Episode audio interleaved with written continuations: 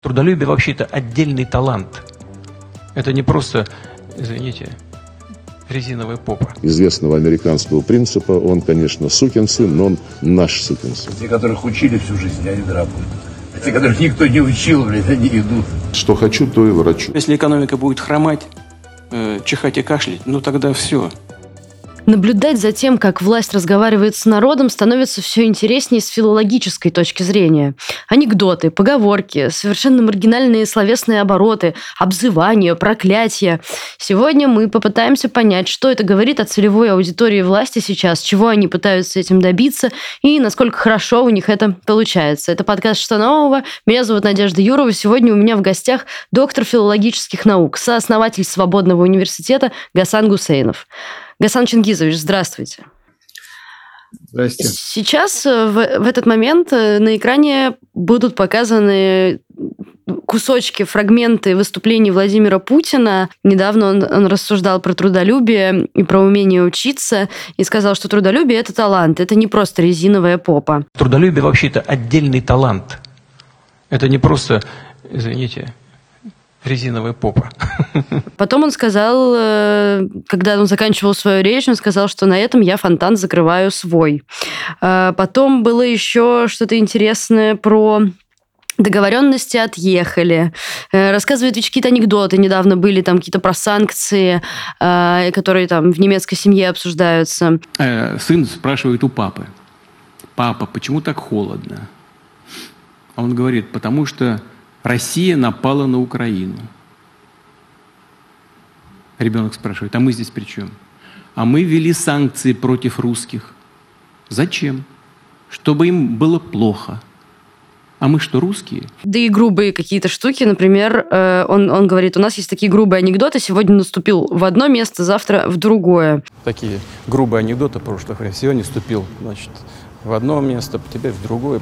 Это их дело. Пускай куда хотят, туда и вступают. А теперь, перекрывая одно место, все перекладывают на Россию. Ну, в общем, понятно, да? Это такая вот рамка, рамка его сейчасшней риторики как бы ясна. Мы ее видим, она довольно яркая, на нее реагируют люди. И не только смеясь, но в то же время, наверное, и уважая каким-то образом. Ну, первый вопрос такой. По-моему, Путин с самого начала своего правления э, в целом заигрывал с этой заниженной лексикой. Было там еще что-то промочить в сортире, если помните. В аэропорту, в аэропорту. Значит, вы уж меня извините, в туалете поймаем и, и, и в сортире их замочим, в конце концов. Кто и вообще почему решил, что это хорошая э, политтехнологическая идея так делать? Это очень интересный вопрос. И э, тут на него, на самом деле, довольно простой ответ.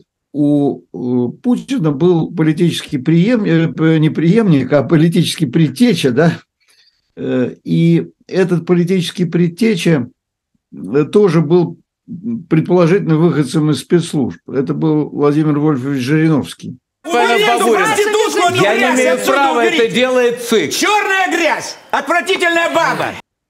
Речь которого я довольно внимательно изучал, начиная с, буквально с девяностого года.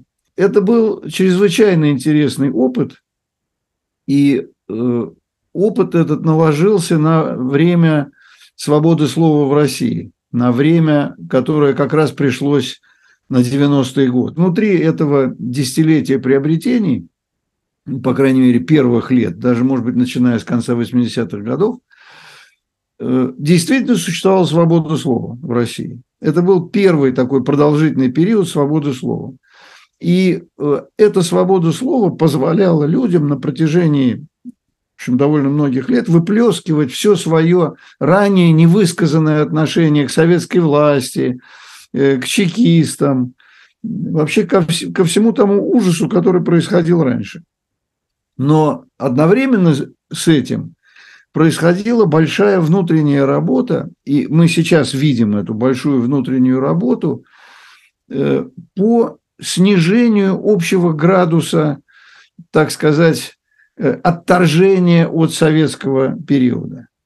И эта работа была на самом деле интеллектуальная. Она была, да, это, это не был какой-то заговор всех против всех, но это, без сомнения, была попытка политически, как тогда начали говорить, прокачать вот этот низменный план социальный. В конечном счете можно сказать, немножко упрощая, что чекисты повторили опыт большевиков, которые имели дело с солдатской, беднейшей крестьянской массой после революции, смогли ее сплотить, и они, правда, сплачивали ее, думая о будущем, а здесь было сплачивание в надежде сохранить прошлое, некоторое прошлое этого, этой корпорации. Но сохранение этого прошлого было возможно только на путях самых низменных страстей, так сказать. Это не просто какая-то там какие-то шутки, хохмы, а это попытка найти своих в самых низах общества. Друзья, семьдесят пять процентов аудитории смотрят наши видео без подписки на канал. Для того, чтобы мы могли лучше справляться с официальной российской пропагандой, нам нужно, чтобы этот ролик увидело больше людей. Пожалуйста, подпишитесь на нас, ставьте лайки, пишите комментарии. Спасибо вам. Как вообще эта риторика путинская менялась в течение времени? Все-таки уже так долго это происходит, и что мы видим сейчас? К чему, к чему это привело? Менялось э, незначительно, потому что э, тем, кто э, универсальна. Но она не универсальна. Никакая риторика не является универсальной, э, если она не э, стоит на э, традиции. А здесь традиции-то никакой не было. Здесь была советская традиция, и эта советская традиция протухла за несколько десятилетий. Также протухла и э, путинская риторика. Почему она протухла и что именно в ней протухло? В ней протух эффект новизны. Вот вначале, когда Путин изображал своего человека, такого вроде бы простого и доступного, он вместе с тем немножко претендовал на что-то более значительное. Да, вот э, существовала, э, по-моему, она была профессором э, Ленинградского университета, э, такая дама, э, филолог, э, которая говорила, что вот такой замечательный язык у Владимира Владимировича, он так хорошо говорит, он так складно, связно говорит. Тонкая, глубокая задумка. Я думаю, что нет там ни шиша никакой тонкой задумки. Просто бред и все. Э, и э, старается, работает на пользу русского языка. То есть людям, которые вначале приняли его как своего и такого простецкого, казалось, что за всем этим что-то стоит более значительное. Но тут выяснилось, что ничего более значительного за этим, за этим не стоит. То есть никакого положительного, направленного в будущее общего такого послания этому обществу не было. Послание было по-прежнему вот этим э, самым примитивным, низменным, с самого начала произнесенным вот, про мочить в сортире. Как-то со временем все вдруг поняли, что мочить в сортире будут именно их, э, саму эту общественную толщу. Да? И вот сейчас это все видно тоже во время э, эти, этой так называемой частичной мобилизации, кого он, собственно, собирался мочить. Да всех вас. Потому что вы для нее ничто. Вот и, и люди это проглотили. Что, что она оставалась той же самой, когда общество уже менялось. И э, никакой новизны э, здесь не было. Наоборот, вокруг э, Путина собравшиеся люди, там, включая таких интеллектуалов, как э, министр иностранных дел Лавров, например, или еще каких-то, они тоже э, ныряли вот в эту клоаку, в которой находился их вождь, и оттуда приносили все свои словечки, свои э, матерные шуточки. Выстраивая свою политику в отношении Зеленского, исходя из известного американского принципа, он, конечно, сукин сын, но он наш сукин сын. Последний, может быть, самый анекдотический пример – это бывший президент и бывший премьер-министр Дмитрий Анатольевич Медведев, который заговорил, как когда-то говорил Жириновский. То есть здесь происходит такая вот поразительная аттракция, как это называется в лингвистике. Вот одна гнилая груша испортила всю кучу. Давайте к, к, к веселому Медведеву перейдем.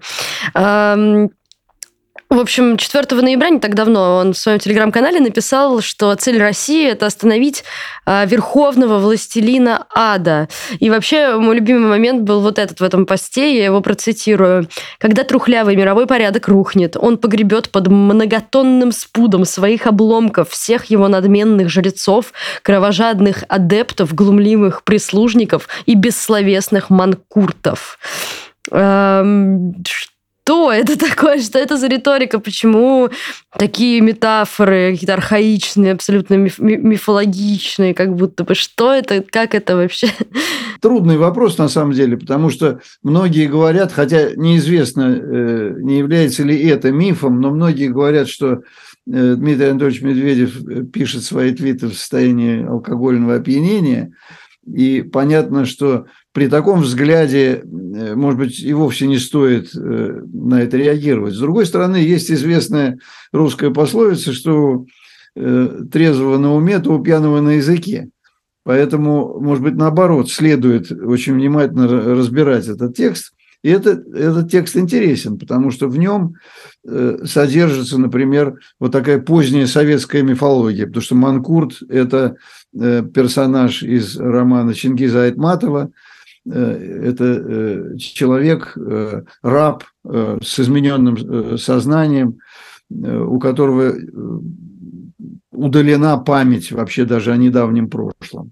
И слово «манкурт» было очень в ходу в девяностые годы, потом оно постепенно забылось. И вот вдруг Медведев, который в это время, как бы так сказать, рос политически, или там восьмидесятые, девяностые годы, он вдруг обращается к этому слову. Вторая, так сказать, важная и самая заметная вещь – это обращение к области сакрального. Вы знаете, мне приходят в голову слова из Священного Писания. Нет больше любви, как если бы кто-то отдал душу свою за друзей своих. То это означает, что у людей полностью утрачено представление о будущем, утрачена какая угодно перспектива, и ее больше нет. И этой перспективы нет в буквальном смысле слова, потому что известно, что вот из-за санкций в Россию и Соединенных Штатов вернули сына Медведева, с которым он, несомненно, ассоциировал будущее, свое собственное. Вот мой сын находится где-то, и вот там он построит свою новую жизнь.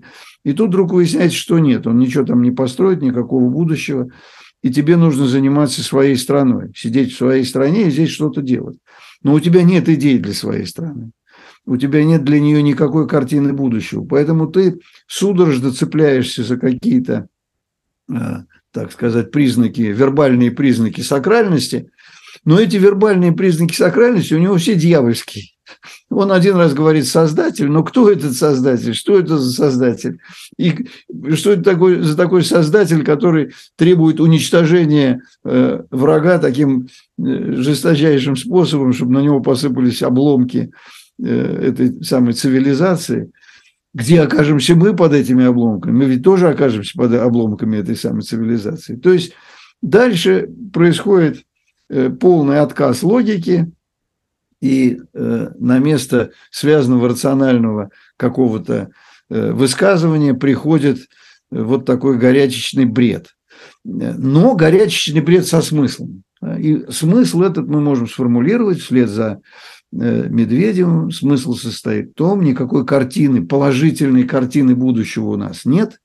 Мы видим перед своими глазами только вот этот апокалиптический бред разрушения, гибели, и мы являемся певцами и провозвестниками этой гибели. Вот что говорит Медведев. То, что он противопоставляет одно другому, никакого логического смысла не имеет, потому что он грозит всему миру тем, в чем он подозревает других. Но, к сожалению, логический анализ его речи большинству людей, да ему самому недоступен, потому что это именно поток такого вот делирия. Еще про двух персонажей хочется поговорить. Это Кадыров и Пригожин. Сами по себе тоже люди, ну, как, как бы так можно сказать, из, из низов, да, им все больше дают свободы в высказываниях, вообще присутствие в медиаполе. И, кстати, там у Кадырова тоже часто встречается история про сатанизм. Против этих шайтанов, против этих сатан, сатаниз, сатанизма, да. А Трай, он, конечно, больше, наверное, даже всех обращается к этому. Вот. Ну, а пригожинские высказывания, понятно, он стоит на плацу перед заключенными и говорит, что те, кто самые борзые, выживают лучше, кто дают заднюю, попадают в замес. Те, кто двигаются вперед, те, кто самые борзые, они выживают лучше. Те, кто дают заднюю и не понимают, что им делать, понятно, что они попадают в замес.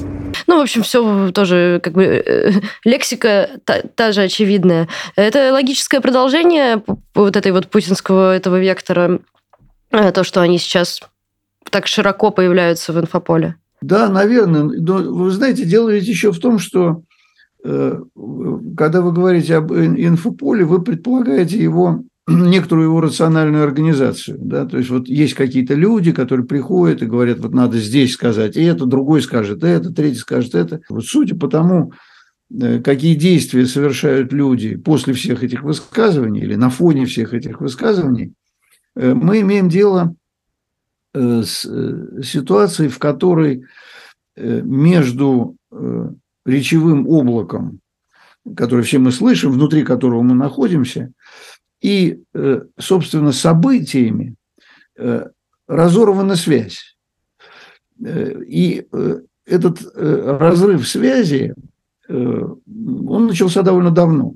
Он начался, в сущности, с восьмого года, более отчетливо, с четырнадцатого года. Да, вот начало этих больших военных операций против бывших э, республик Советского Союза э, с целью э, захвата территорий. Вот э, все эти действия привели в конечном счете большую часть населения к пониманию, что все, что говорится, это вранье. Вообще верить нельзя ничему и никому. Э, это такая главная базовая ценность, которой достиг этот режим. Люди не верят ничему, и вообще верить никому нельзя, и ничему нельзя. Вот то, что я сейчас говорю, тоже этому верить нельзя, конечно. Да. Но за всем этим стоит одно большое «но». И вот это большое «но» состоит по замыслу создателей этой системы и по мнению большинства людей в том, что сколько бы ни было вот всей этой лжи, она может быть оправдана какими-то сиюминутными ситуациями, она может быть нужна для пользы дела, потому что наши враги тоже все время врут, и еще больше врут, они сильнее, мы должны как-то от них увернуться, потому что за всеми этими словами у нас есть чувство какого-то значительного, великого упущение, которое мы когда-то сделали, и теперь мы не должны его повторить. Мы должны сохранить себя. Вот это представление, что мы должны сохранить себя, представление, что мы должны, пусть это будет ложь, пусть все это будет неправда, но мы должны все преодолеть и сохранить вот это объединяющее нас, чувство обиды, чувство горечи, чувство потери, оно постоянно, так сказать, форсируется. И вот эти люди, не относящиеся, например, к кругу каких-то интеллектуальных гуру и вообще вызывающие скорее страх у большинства нормальных людей, чем какое-то сочувствие или какое-то уважение. Но эти люди, внушающие страх, они совпадают в этом своем отношении к страху с чувствами так называемых обычных людей и парализуют их. Страх парализует людей. Кто станет спорить с Пригожиным и с его вот этими э, солдатами удачи? Кто станет спорить с Кадыровым? Кто будет ему возражать? Он, как бывает, стоит ему возразить, приходят его люди и наводят порядок. Вот этот страх, как фундаментальное такое ощущение людей, он рождается в этом речевом облаке, а за этим страхом прячется бессловесное единство людей в отношении того, что им обидно, их обидели, у них что-то отняли.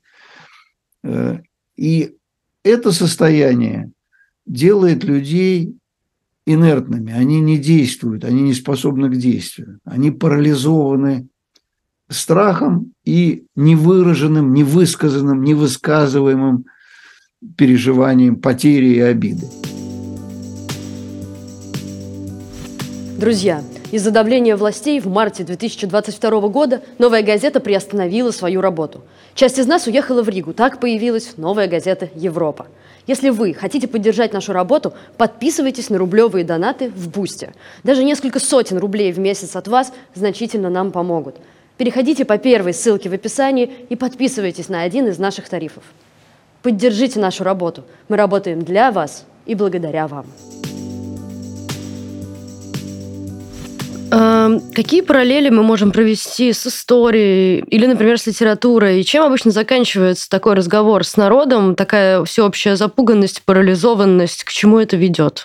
Вы, вы знаете, лучше об этом даже не, не задумываться, потому что это состояние, которым, в котором находятся люди, вот по, по тому чтению, в которое сам я некоторое время назад был погружен, очень напоминает состояние немецкого общества, например, после Второй мировой войны. Потому что мы, мы так верили вам, товарищ Гитлер, а вот оказалось, что вы, вообще говоря, военный преступник, и вас вот таким ужасным образом судили, а нам всем пришлось за вас расплачиваться. Миллионы немецких пленных работали десять лет после войны, да, до тысяча девятьсот пятьдесят пятого года строили, восстанавливали Советский Союз, например, и на протяжении всей своей истории Германская Демократическая Республика выплачивала репарации, отдавала Советскому Союзу свою технику, своих людей, свой уран и много еще чего. И все, все это происходило в Германии. Я уже не говорю о том, что целые... целые государства исчезли просто с лица земли, как Восточная Пруссия, да, как Пруссия, да, прусское, прусского государства нет, оно, оно было ликвидировано в результате Второй мировой войны. Можно привести в качестве примера Российскую империю после Первой мировой войны, да, вот в этот короткий период между Первой русской революцией или русско-японской войной и Первой мировой войной, да, когда были заложены основы для крушения э, Российской империи. И э, то, что э, писали и говорили тогда, э, ну, например, вокруг тысяча девятьсот пятого года э, или вокруг э, мобилизации тысяча девятьсот четырнадцатого года, которая тоже была такой же, совершенно, совершенно эта война никому не была нужна, вот все, все это э, наводит на печальные мысли, но главное все-таки в другом. Дело в том, что при всех вот этих повторяемых и повторяющихся событиях, при всей этой повторяемости вообще, все-таки главное – это неповторимость момента.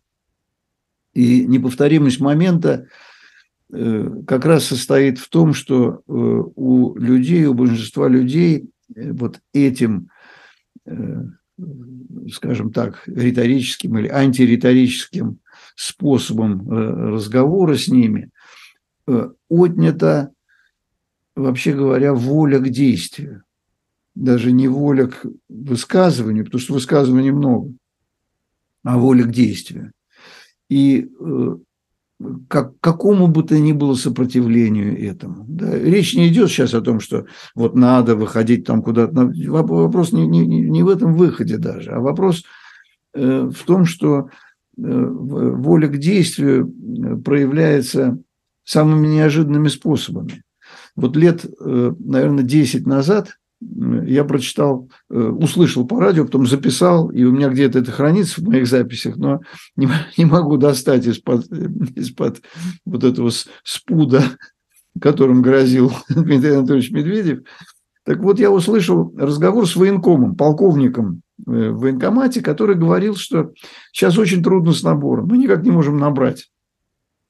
Но ему говорят, ну как, ну кто-то же идет, вот, да, есть уклонисты, ну кто-то же идет к вам. И тут он сказал совершенно потрясающую фразу, он сказал, да вы не понимаете, современной армии не нужны эти, которые просто безропотно идут. Нужны люди, которые на что-то способны, например, способны уклониться. То есть, э, э, понятно, да, вот совершенно не, не, не нужен этот безропотный человек, нужен кто-то, кто э, на что-то способен. И вот бывает так действительно, когда э, большая часть общества не хочет никакой борьбы, не хочет никакого сопротивления в буквальном смысле слова. Даже если они видят, что на их глазах происходит что-то не, не, такое вот неправомерное, неправосудное, что-то ужасное, они не будут вступаться, они не будут бороться. Они скажут, ты знаешь что, я убегу. И вот этот акт бегства тоже является действием. И э, есть множество речевых формул, которые мешают людям понять, что э, не надо говорить, но ну, не могут же все убежать. Да, не могут все убежать. Но ты же не все, и ты не каждый. Ты один-единственный или ты одна-единственная. И вот подумай, как тебе, как тебе лучше поступить. И здесь выясняется, что общество, все-таки в нем есть это, какая-то сила сопротивления. Вот те десятки, говорят, что сотни тысяч, многие думают, что даже, может быть, миллионы людей, может быть, миллион или два, которые нашли в себе силы, вот от этого убежать, они тоже действуют в каком-то смысле. Да? Куда-то они, куда-то они уходят в, друг, в другой мир или в другие миры. И этот другой мир тоже, как ни странно, русскоязычный, да? Потому что это мир, в котором говорят на русском в Тбилиси, в Риге, в Алматы, в Бишкеке. Это все бывший советский мир или в Ташкенте разной степени, так сказать, демократичности, но, во всяком случае, более свободный, чем нынешний мир Российской Федерации. Друзья, вы слушали, а может быть, смотрели подкаст «Что нового?». Я еще раз попрошу вас подписаться на канал, написать нам комментарий, поставить пальчик вверх. Это, правда, очень нам поможет. А еще мы есть на всех подкаст-платформах, кроме Яндекса, который нас заблокировал. Подписывайтесь на них и поддерживайте нас лайками. Спасибо, что вы с нами. Ваша Новая газета Европа.